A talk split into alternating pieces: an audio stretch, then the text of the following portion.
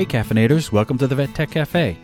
The Vet Tech Cafe is a podcast centered around veterinary technicians and nurses, hosted by myself, Dave Cowan, and my good friend Jeff Backus. We strive to discuss current issues facing our profession and give our colleagues a voice and a medium to enter into these discussions. Our guests are experts in the veterinary field that we hope can help our listeners work towards dealing with these issues as well as coming up with solutions that can lead to change. If you have a question, comment, or would like to be a guest on the Vet Tech Cafe, please contact us at vettechcafe at gmail.com or you can find us at our website, vettechcafe.com. One thing we would ask of you, our listeners, is to rate and review us on whatever podcast platform you're listening to. We're not exactly sure how or why this helps us, but apparently it does. So without further ado, come on in, grab yourself a cup of coffee, and get ready for another episode of the Vet Tech Cafe.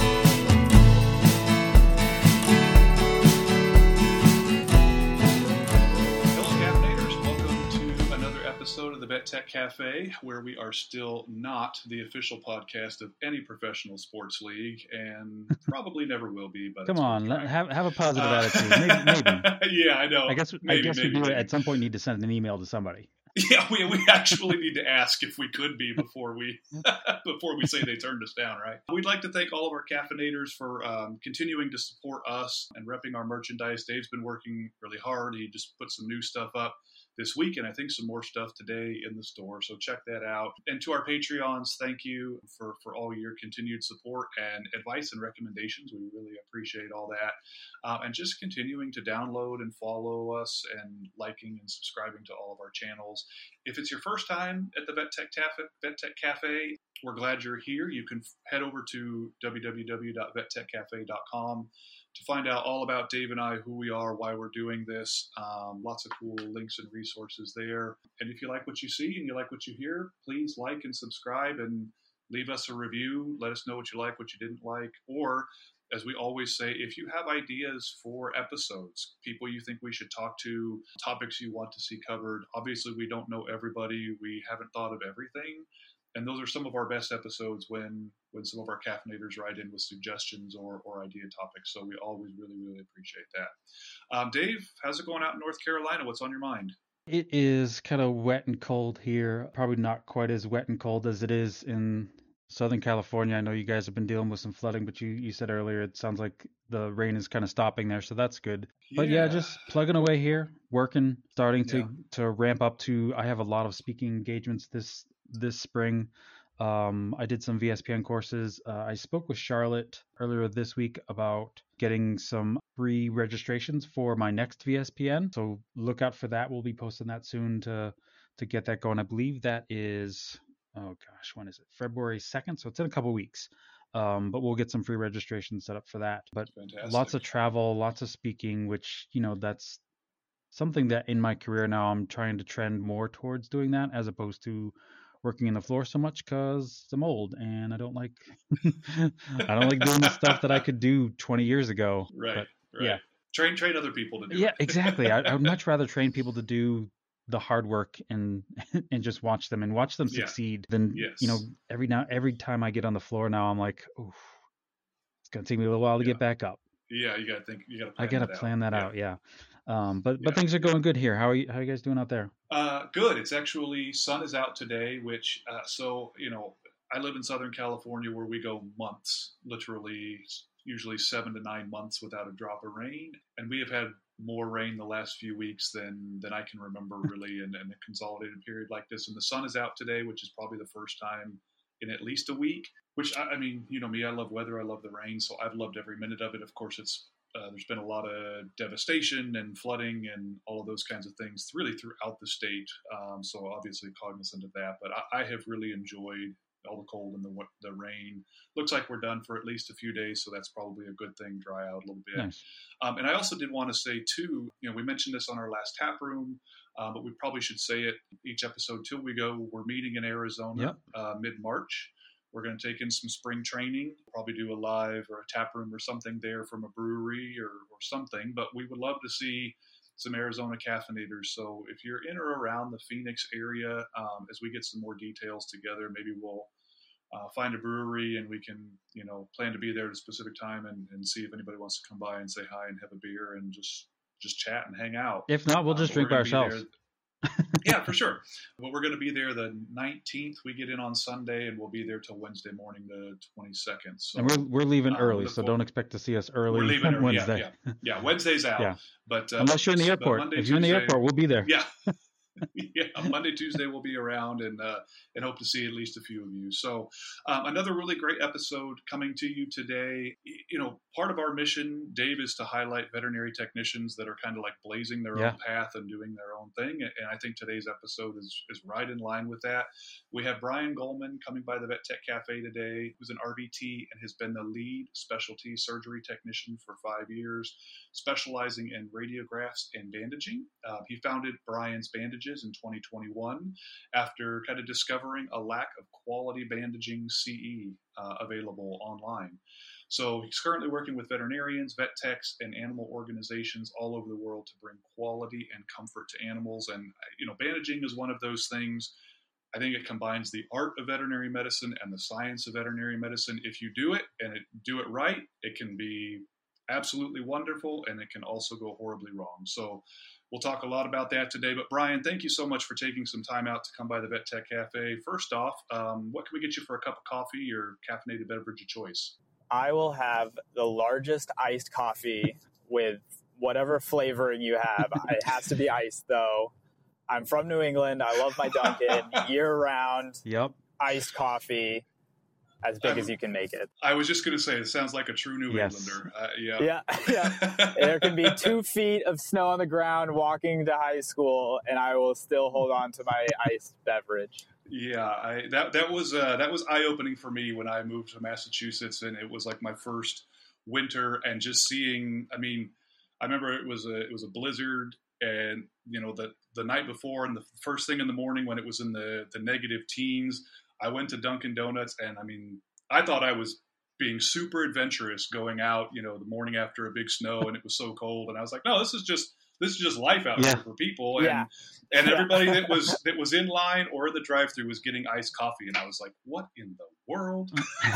I didn't I didn't realize the iced coffee in New England thing was such a thing until I moved out of New England and Exactly. having iced coffee Yes. in in 30 degree weather and people are like what are you doing? Like drinking my coffee. What do you want? I'm living my life. yes, absolutely. I love it. I love it. Well, if you don't mind, uh, we always kind of have our guests start off, take us through your career path, what got you into veterinary medicine, some stops along the way that kind of steered you down your career path, and then we'll uh, we'll jump off from there. Well, what's funny is I had never imagined myself in a veterinary field whatsoever. I was actually a zookeeper in South Carolina for three years. And my wife, uh, my now wife at the time, we were dating in South Carolina. She got a job up here at a zoo, up in uh, Washington, D.C. area at a zoo. And so I just followed her.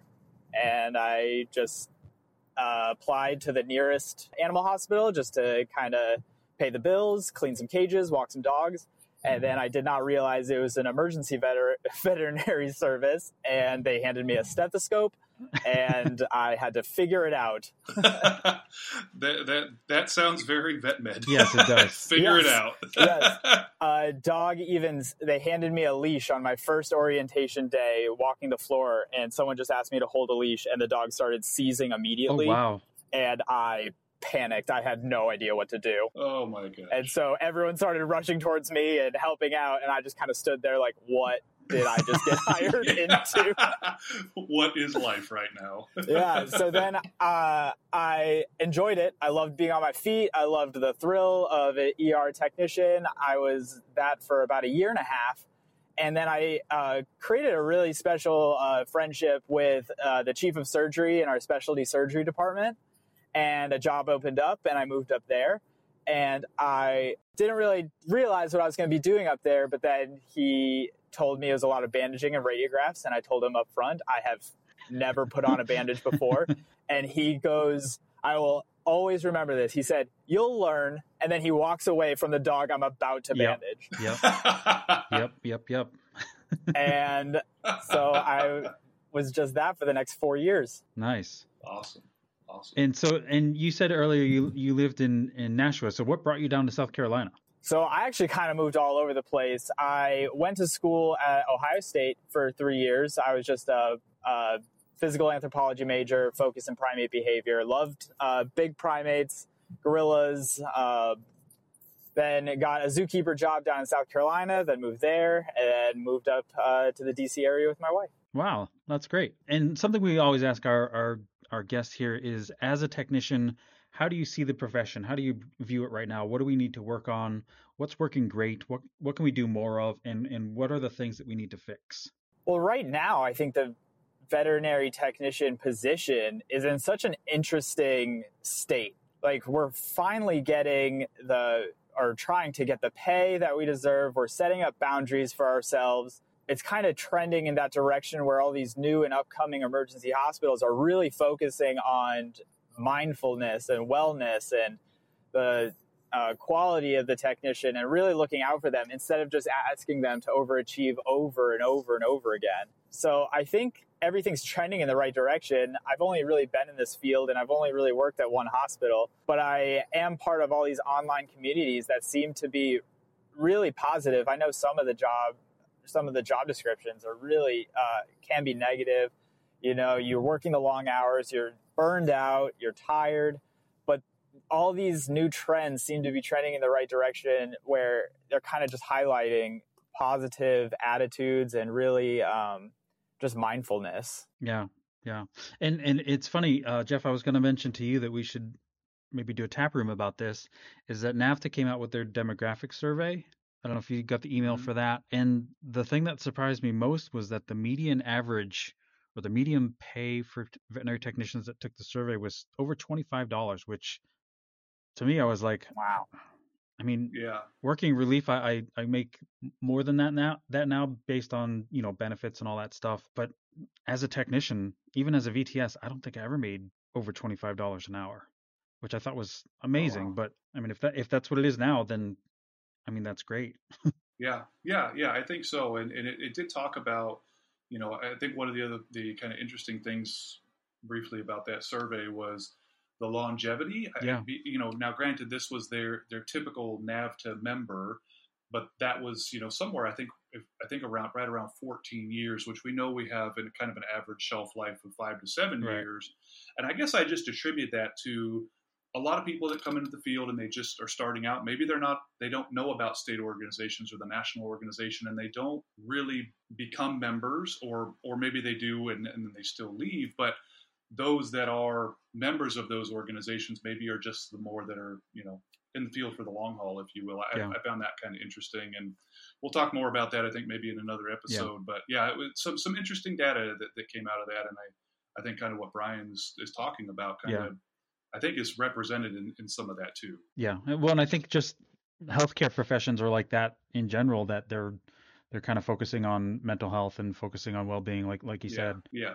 Hopefully, yeah. hopefully that trend continues. Yeah, for sure. Absolutely. Um, so you know, you mentioned in there kind of starting out or or taking a new job in the in the surgery service was that just an opportunity that kind of presented itself or were you already like hey i'm, I'm kind of seeing this going on. I'd, I'd kind of like to see and maybe keeping an eye out for that job like where did your interest in bandaging and, and all of that kind of come from? Or was it really just kind of all of a sudden there was an opportunity and that really just grew into where you're at now well, it started as just an opportunity. It truly was. I would love to do any job as long as I'm surrounded by people that I really enjoy working with. And I really enjoyed working with the surgery team from being an ER tech.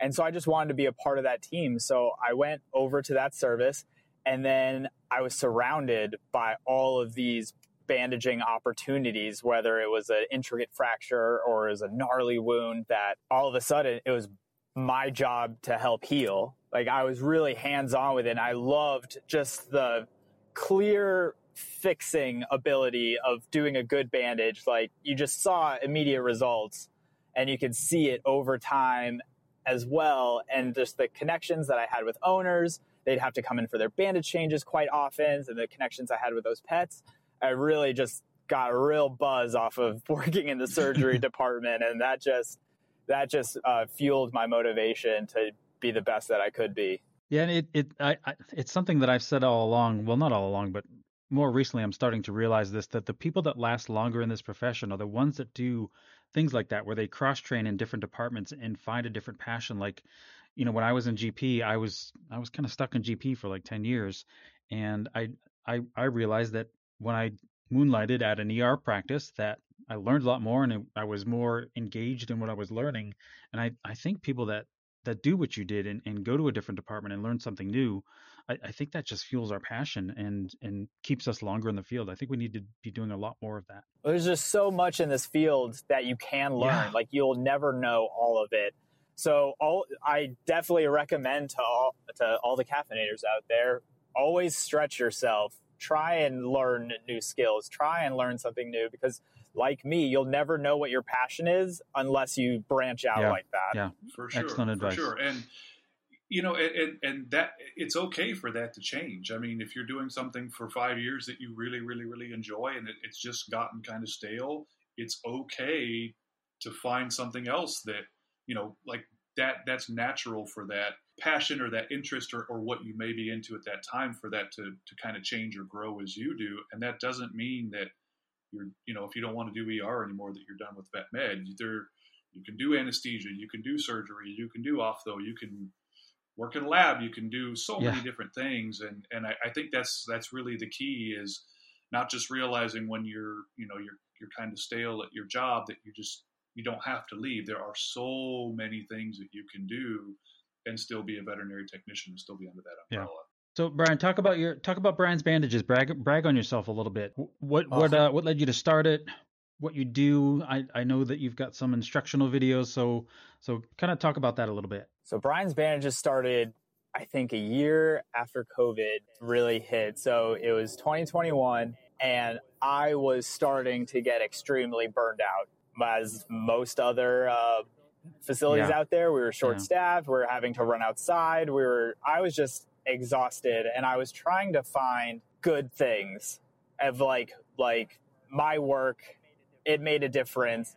And what I started doing was taking pictures of all of my patients and their bandages. And then at night, I would go home and I would look at those pictures and I'd be like, I really helped that animal today, or I really helped uh, walk the, that owner through the steps of how to take care of this bandage. And then I really wanted to like just kind of have a place to put those pictures. And so I started putting those pictures online as Brian's bandages, and then people really liked what they saw. So I started doing instructional videos on how I made those said bandages, and then people had lots of questions that went on. And so I was like, oh, there's like a real desire to learn how to bandage hmm. out there. And then so I started looking for videos and CE, and I really couldn't find anything hmm. recent. Mm.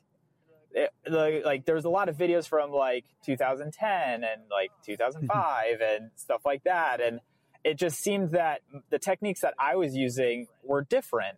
And it's not to say that the other techniques were wrong. It was just like what I have found to do, what I was doing works. And so I really wanted to see if it could work for other people. And uh, it just kind of took off from there. Yeah, and it, it's not that the the way that they were doing it was bad it's that things change, right? That we we learn and yeah. and and develop newer techniques, which you, yeah. I mean, when I first started putting bandages on on patients, it's a lot different than than when I first started, and that was 25ish years ago. So, um, yeah.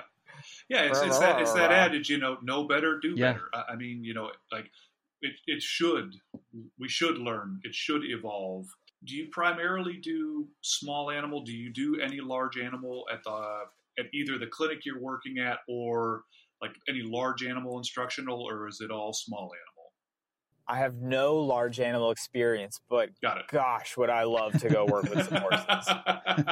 I would absolutely die. If anyone wants to invite me to their farm to hang out, I can lift some hay. Not too much hay. I you guys are talking about how you guys are getting old in this field, and I'm currently talking with the uh, the heater in my car on my lower back, and it's not yeah, cold. Yeah, so, uh, well, I mean, if you want to come down here and bandage up some of my horses, feel free. I got, I got, I got great. three you can work on.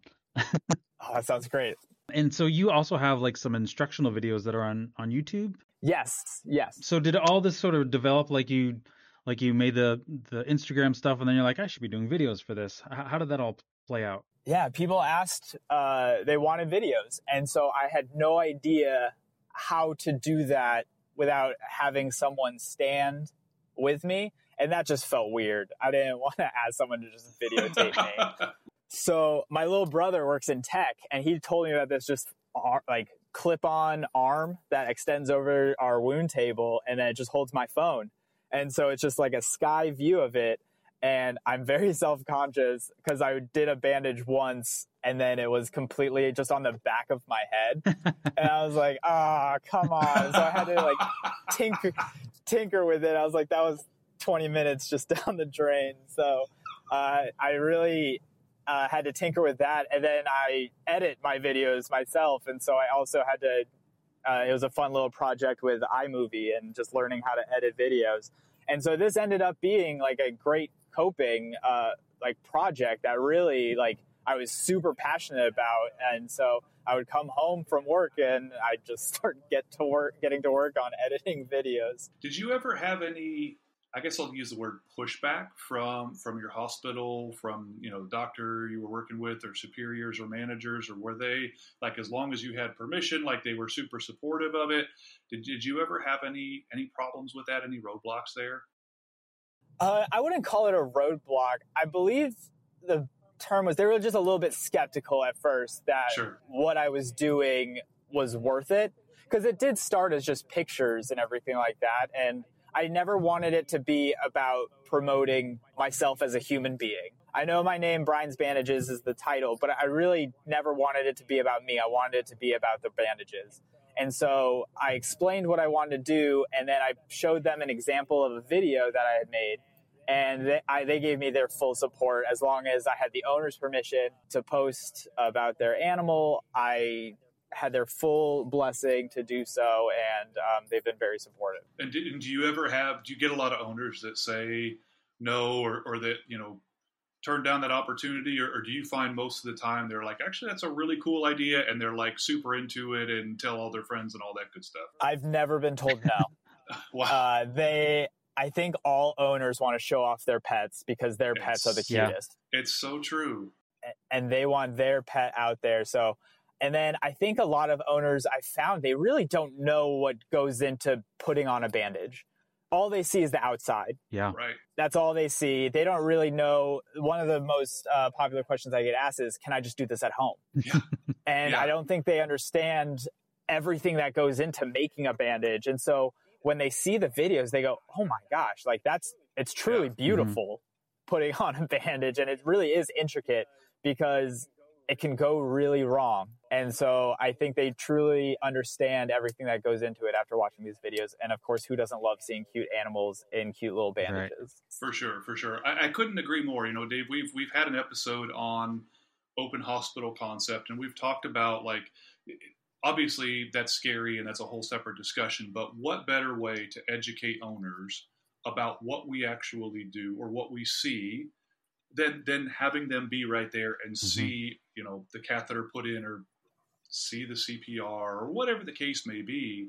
Otherwise, again, like you know, they come home with a, a small incision and they have no idea. And this is the same. I mean, that's a that's an excellent point. That like, what better way to educate the owners and and not just about what's all in the bandage, but why mm-hmm. we have to change it as, as, frequently as we do, or that it has to stay on, or that it has to stay clean and dry, or or all the things what better way than to actually show them that process being done on their pet? Funny you mentioned about the outside of the bandages, what the what the owners see, right? The first doctor I work with, Dr. Tucker in, in New Hampshire, he would he would do uh, he was a, a GP doctor, but he did everything. He did fracture repairs, he did splenectomies, he did GDVs, he did uh, cruciate repairs, and after every cruciate repair, he would put on what he would call a modified Bobby Jones, um, and he loved he loved calling it that. Um, and he was very meticulous about the way that the bandage lie on the on the patient, so it looked real even, looked real straight, and all that stuff. And I said, "Why are you being such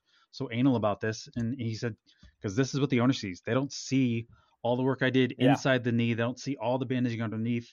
All they see is the outside, which I I yeah. think is super important for people to understand. And then also, you know, looking at your the pictures on your on your Instagram, I have to ask: are, are you the one that does all that art, or is there do you have do you source out the art?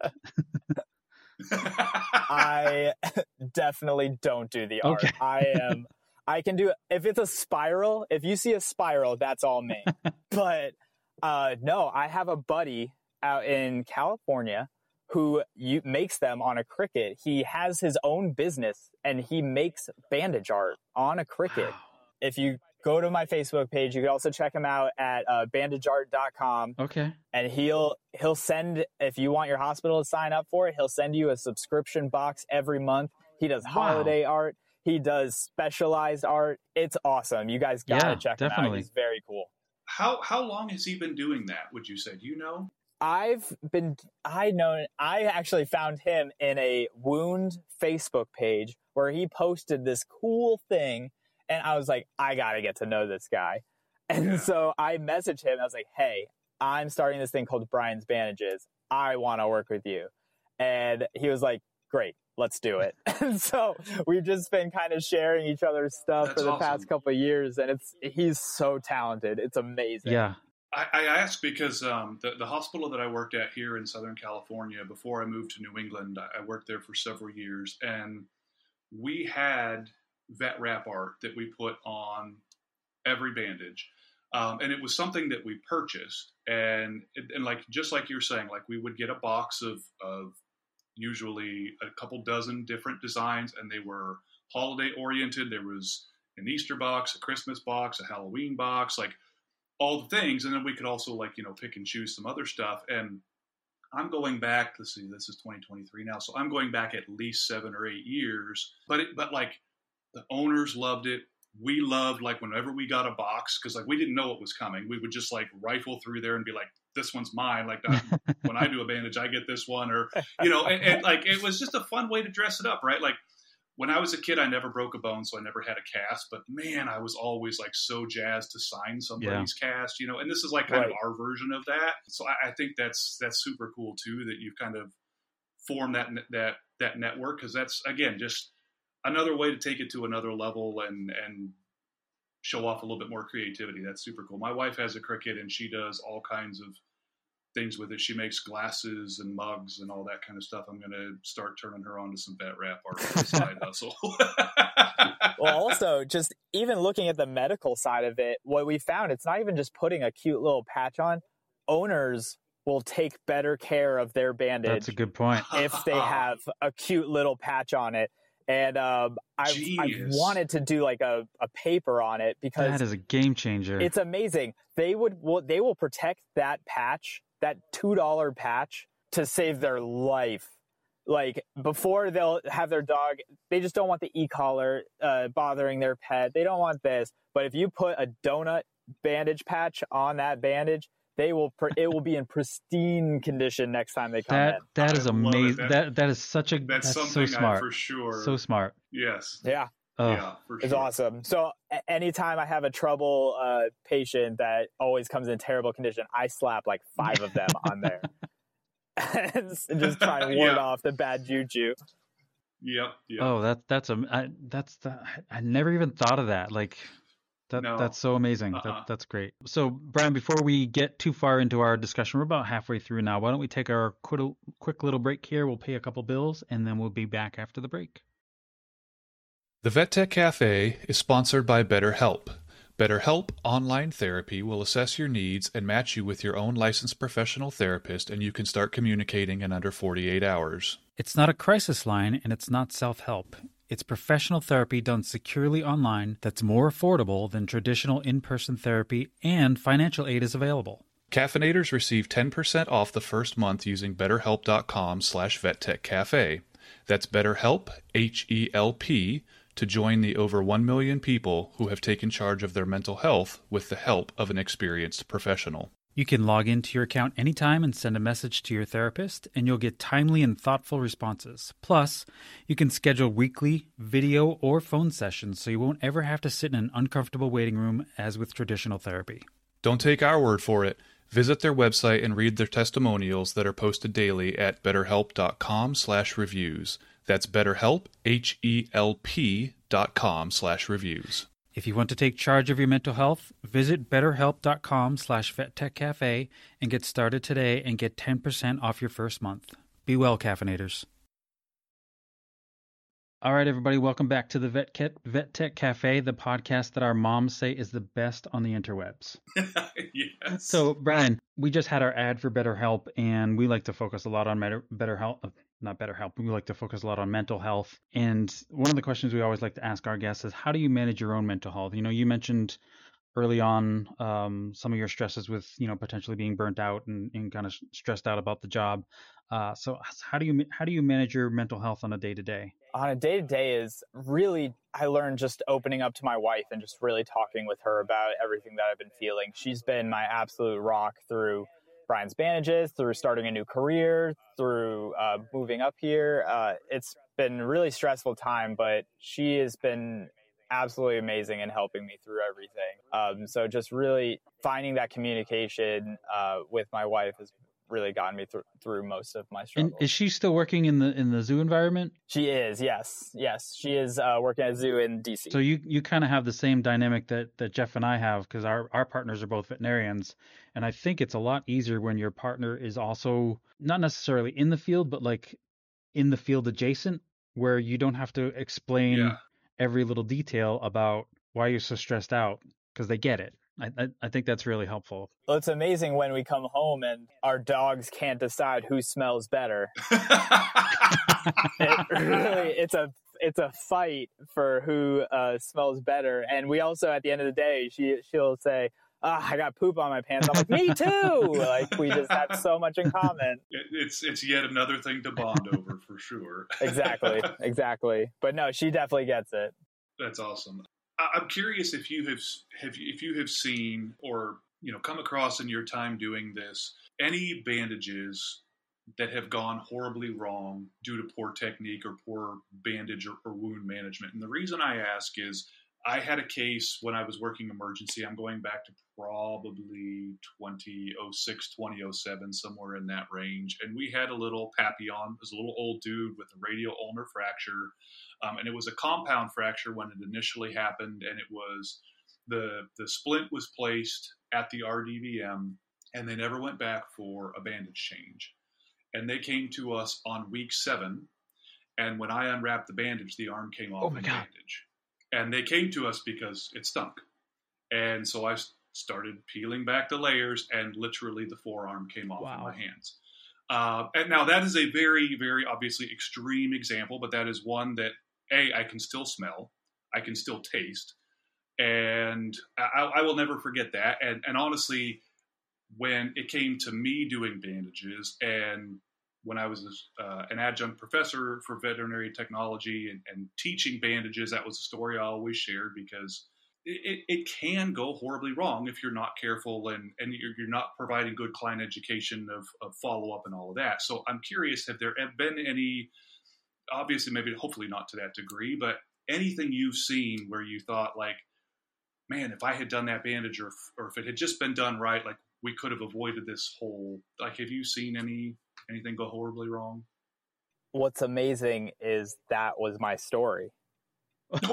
you took my story. I had the exact same we can, thing. We can edit all that out, and, and you can me. tell start no. from there and tell your oh story. Oh my and... goodness! You're saying it. You're talking, and I'm like, "Am I talking? Am I listening to my story?" No, I like. I ha- trust me. I have thousands of stories I could go on, but that was the one I was going to go to. That's amazing. And no, the one story that I can pivot to is we had this Alaskan Malamute that the owner, I don't know what went through their head, let their dog go swimming in a lake with a bandage on uh, in a lake. Uh. I think I, I posted a picture on Brian's bandages at some point. I can find it and I'll send it to you guys, but it was green. Wow. Underneath. Oh my gosh. Oh my god. The whole second floor of our hospital just stunk. Oh, man. Oh. And I was like, I don't even know where to begin with this. It was just algae inside. It was just, oh my God. It was just absolutely wow. awful. I just threw up in my but, mouth. Yes. I'm still remember just the thought of it is like just bringing me back. It was just and they and they terrible. they actually let the dog go swimming, or did the dog like get away and run into the lake? I can't. That was like Oof. four years ago. I I think I blacked out when I put the bandage on. Like it just basically wiped all my memory of any conversations with the owner. I just For tried sure. to block it wow. out of my mind. Do, do you do you remember what had to be done? Like, did they have to amputate or just horrible like No, no, he management saved his and- leg. He saved his leg. We just had to really clean it up. Like three blow dryers were going on the leg. Like there was so much shampoo involved. It was just well, yeah, because it it's a. Malamute. It's not like it's a short Wow. haired dog. It's a. Yeah, Right. It was Oh very fluffy. I I have a I have a question. It's more of a personal question, not a personal question like in your personal business, but but personally, I want to know how do you make an Ehmer sling fit and stay on longer than the patient waking up? Once someone finds out and they could let me know as well, that would be great. uh, in, my- in my experience, it's honestly like a 50 Yeah, 50 yeah. shot. It's like Ehmer slings are just annoying. it's always a bulldog. It's always a bulldog, and it's always the most chunky legged bulldog. Every Yeah. time I'm involved in doing one of That- those, I'm like, what what are we doing here? Like, why don't we? We could Yeah. do. We got time. Yeah. Let's just do the FHO right now. Yeah. Well, the thing is, Yeah. I think one person put a video out there on the internet on how to make an Ehmer sling, and no one else knows how to do one. Everyone just goes to that one Yeah. video, and then at the end of it, we're still like, I still don't really know what I'm doing.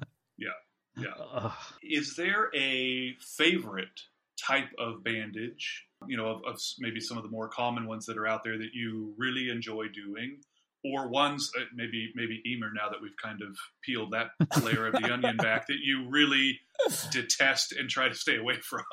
I think uh, I love tie overs because Yeah. tie overs you need to be creative because they're not straightforward. Like it could be in an inguinal area, it could be on a butt, it could be on a face, it could be literally anywhere, and you have to think about all the other just kind of intricacies that go with it. How do I protect this tie over from being pooped on?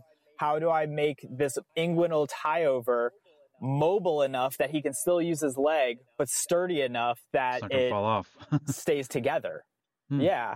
So just trying to, how do I get this tire to stay on this dog's uh, ear that had an abscess Hmm. burst when they shake their head a thousand times a day? It's, I love the thought process and the puzzle of trying to figure out tie overs, and they're extremely satisfying when they look like a little daisy or like a little little pocket. I was like, I scrolling love through it. Instagram right bef- right before we uh, came on here, and I, I did see the one where somebody has a daisy on their butt, and I was like, oh, that's a good little tie over there.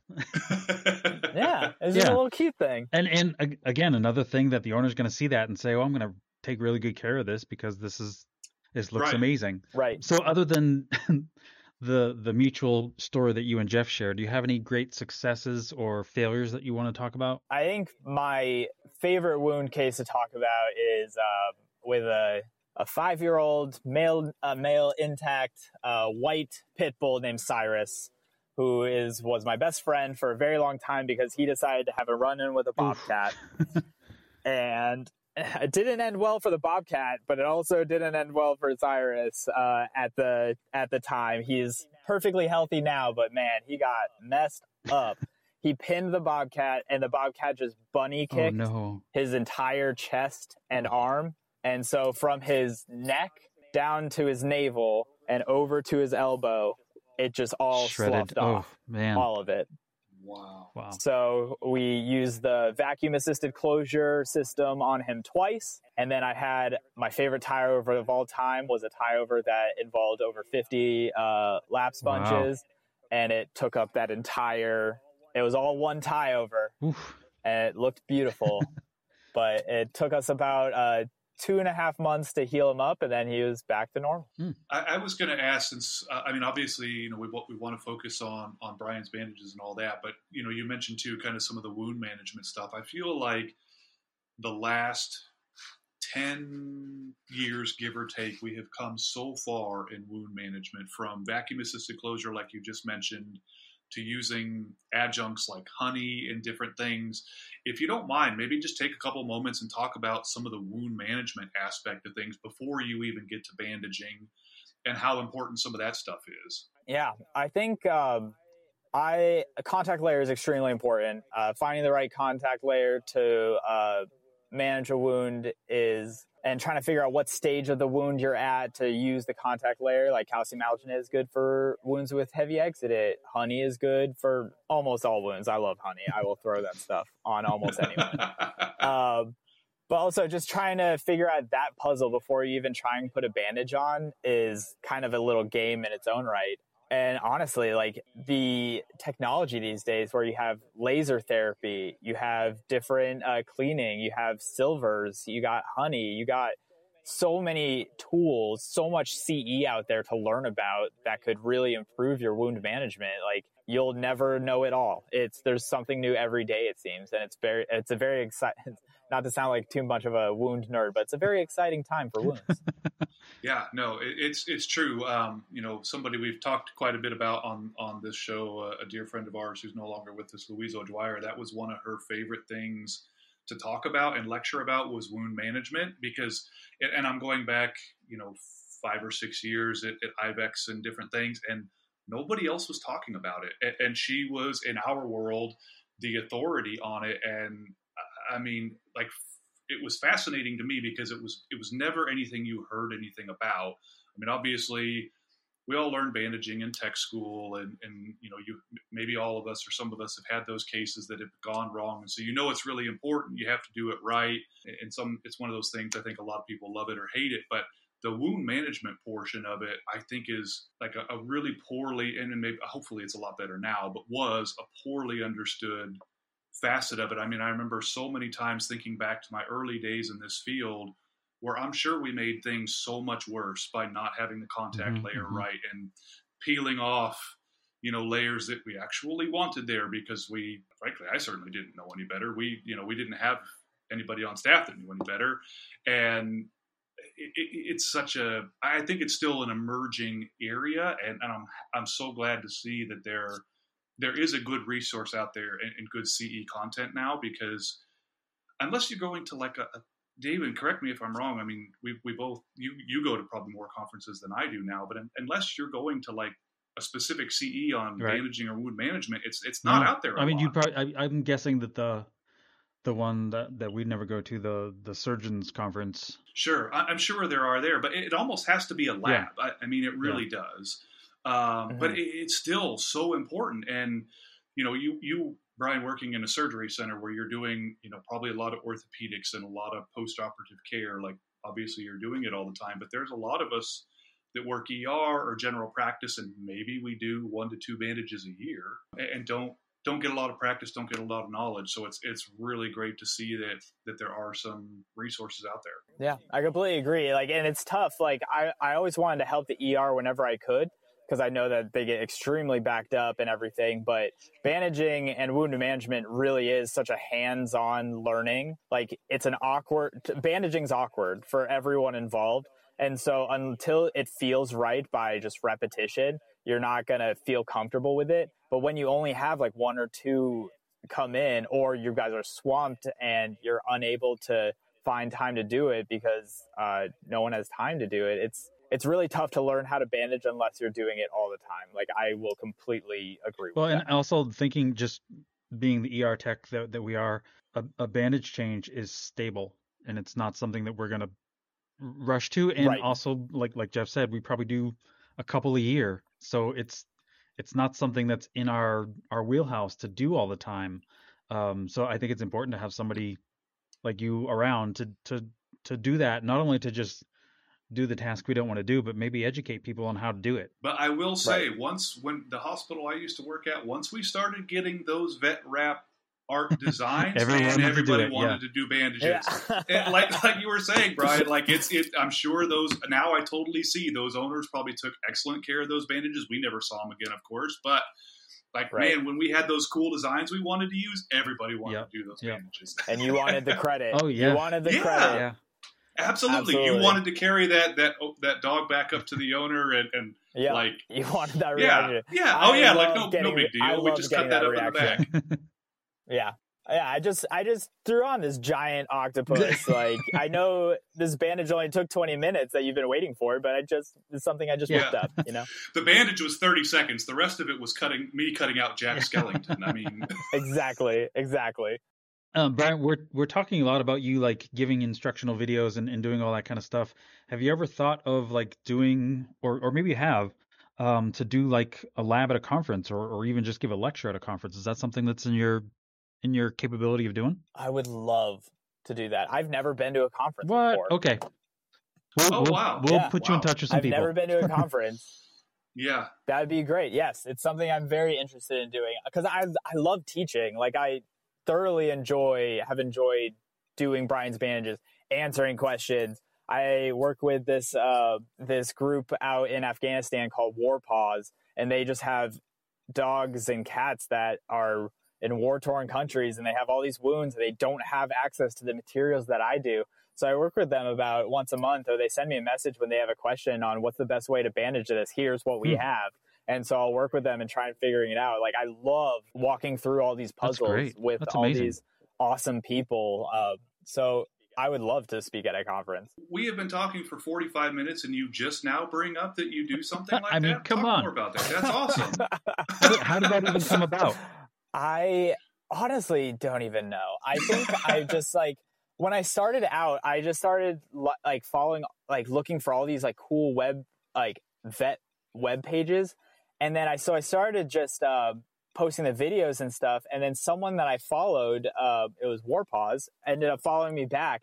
And then they shot me a message and was like, "We've been watching your videos, and our doctors have been training off of your videos. You've Wow, helped us so awesome. much. We have this tricky wound case can you help? And I remember I like screamed. I was like, this was early on Yeah. in Brian's bandages. And I thought that was the absolute coolest thing ever.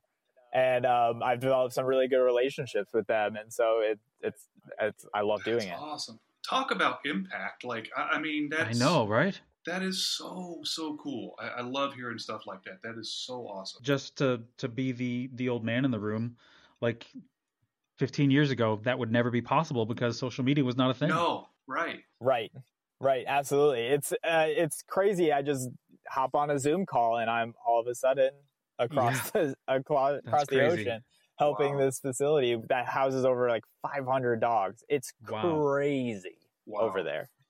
Wow. Well, we're, we're getting close to our hour, so I, I don't want to take up too much more of your time, but I'm curious if there's anything else we haven't covered yet, other than that last beautiful nugget of I know, right? War Paws that you were talking about that, that we haven't covered that you want to kind of get out to our listeners or, or, you know, other cool stories you want to tell, talk about anything like that? Genuinely, I love teaching. If you guys ever want specific content, I'll work on an Ehmer sling. I'll see if I can figure it out. um, I'm al- I'm always looking to better myself and to learn. So if I if you guys can teach me, I love teaching you. I want to learn everything I can, and I really genuinely enjoy doing this. So I would really love for people to Yeah. to follow along. Absolutely. We- We're, we're going to post on, on the, the notes of this, you know, all of your channels for people to, to tune into and follow along. And, and hopefully somebody will reach out to you for some instructional stuff too, because I, it, I can't think of a hospital out there uh, unless again, you know, you're talking about a, a surgery center and even then still maybe, Mhm. but like, I can't think of a hospital out there that doesn't need some help with wound management Right. and bandaging. I mean, it's just, it's just, Well, and it- like like we've like we've been Yeah. talking about it. It's the content is just not out there to to educate. yeah, Other than what Brian, what other, other than Yeah, what Brian's been Exactly. yeah. Yeah. No, I love what I do, and I love um, helping people out. So I'm happy That's to awesome. do it. That's awesome. That's great. Is there a person or another topic that you would like us to talk to on an upcoming episode of the Vet Tech Cafe? This is this is where we we uh, outsource our uh, talent talent content for for our guests to tell us who we need to talk to. Uh, I don't have anyone specifically, but I would love if there's any zoo technicians Okay. out there. I would love to hear their stories. I'm sure that they have some crazy, awesome stories. So, any Yeah. zoo tech not, uh, vet techs want to reach out to the caffeinators, I would love to tune into that episode. Yeah, maybe we should. We we uh, we did one episode, and this was a couple years ago now with Mark Romanowski, uh, and maybe we maybe we need to circle back with him again, or or what have you, because that The two of us were just like kids in Oh a my candy store, like yeah, if you listening haven't, to all uh, his stories. Yeah. yeah yeah definitely. if you haven't heard that one, definitely check that one out because it's it, I, that's I feel like that was the whole hour was him telling Yeah. cool stories about engineering different things to make current Right. parts and pieces we have for small animals work for gorillas or In- tigers. intubating or whatever. elephants. It was, it That's was, so cool. Yeah. yeah, yeah, and, and maybe it's just time to circle back and, Oh, and yeah. do another one of those Well, because I was yeah, Yeah, I gotta was- go watch. I'll go listen to that right now. Well, because Yeah, uh, wasn't he going for his VTS and Zoo Med? He was. So- I so maybe by yeah, now that- maybe st- or maybe still working on the maybe still working on the application. I honestly don't remember now, but But maybe by now that's completed, and and we can can yeah. figure out how that went. All right, Brian. Now it's time for your would you rather question. Are you ready for it? Let, Well, let's you get to it. pick. You pick one, two, or three. I've got three options for you. You got to pick which one you want. All right, let's go right in the middle. Let's go. Let's go two. Number two. All right. This this one's from. I think this is from your book, Jeff, isn't it? I think it is. Yes. we'll thank we'll thank Yes, Judy for yes. this question. Would you rather your food always be too hot, or you have no knees? Okay, that was a huge curveball there at the end. I was like, Yeah. too hot or too cold? Definitely too hot. Like I got it. Like too like too hot, but no knees. Like I use those a lot. Like they're they're definitely not as good as they used to be. I'll tell you that. Um, yeah.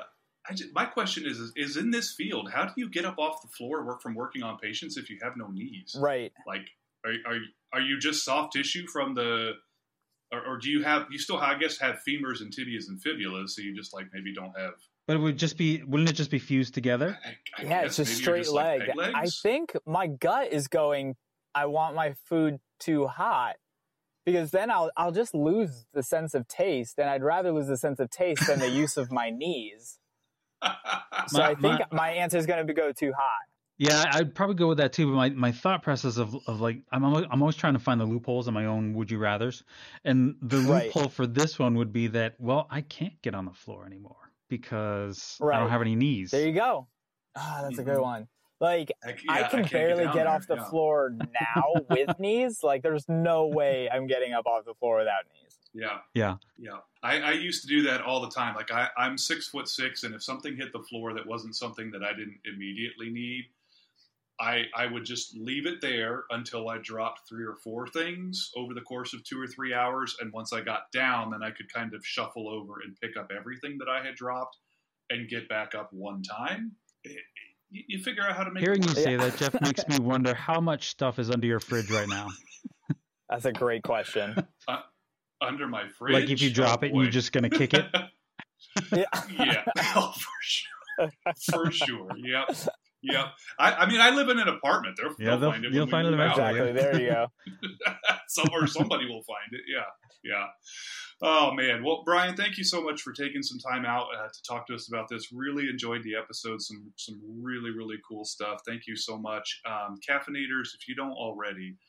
Definitely subscribe to Brian's Bandages on YouTube, follow him on Instagram, Facebook, and also uh, Brian, if I could also get you to say one more time the name of the vet wrap artist, just so we can send some traffic there too. Absolutely. Uh, bandageart.com. Uh, follow them on Instagram and Facebook. Bandage Artists. They're amazing. They'll take your bandages to the next level. It's super cool. Absolutely. Thank you so much for that. So, again, thank you so much for your time. Um, we'll try to find maybe some some teaching stuff to put you Yeah. in touch with too, because um, people are always looking for great stuff, and, and we get contacted quite a bit for that. So, if we hear or see anything, we'll definitely um, send them your way. Thank you so much. Keep doing what you're doing. It's awesome.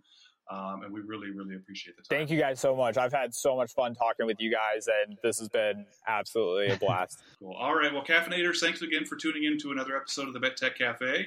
And as always, we'll see you in two weeks. Bye, guys.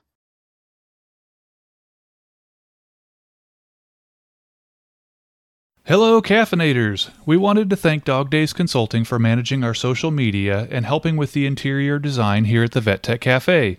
They don't just do social media, they can help you identify your brand through brand coaching. The founder is a CVPM with 15 years' experience in veterinary practice management. They are a small business proudly serving the veterinary community, and we are thrilled to be working with them. Check them out at www.dogdaysconsulting.com. Hey, caffeinators! We would like to thank you for listening to the Vet Tech Cafe podcast today. As everybody is well aware by now, we often talk about difficult issues that face our profession. In addition, we chat with colleagues and leaders in our field who have strong opinions of these issues. Those opinions expressed by either Dave or Jeff as the hosts, or those opinions expressed by our guests, are their opinions alone and do not represent any other person, business, institution, or any other entity inside or outside of the scope of veterinary medicine. If you have any questions relating to this, please email us at vettechcafe at gmail.com or visit our website www.vettechcafe.com. Lastly, whatever platform you utilize to hear our dulcet tones, please rate and review our podcast and like and follow our Facebook, Instagram, and LinkedIn pages as well to see what we're up to. From all of us at the Vet Tech Cafe, have yourself a great day.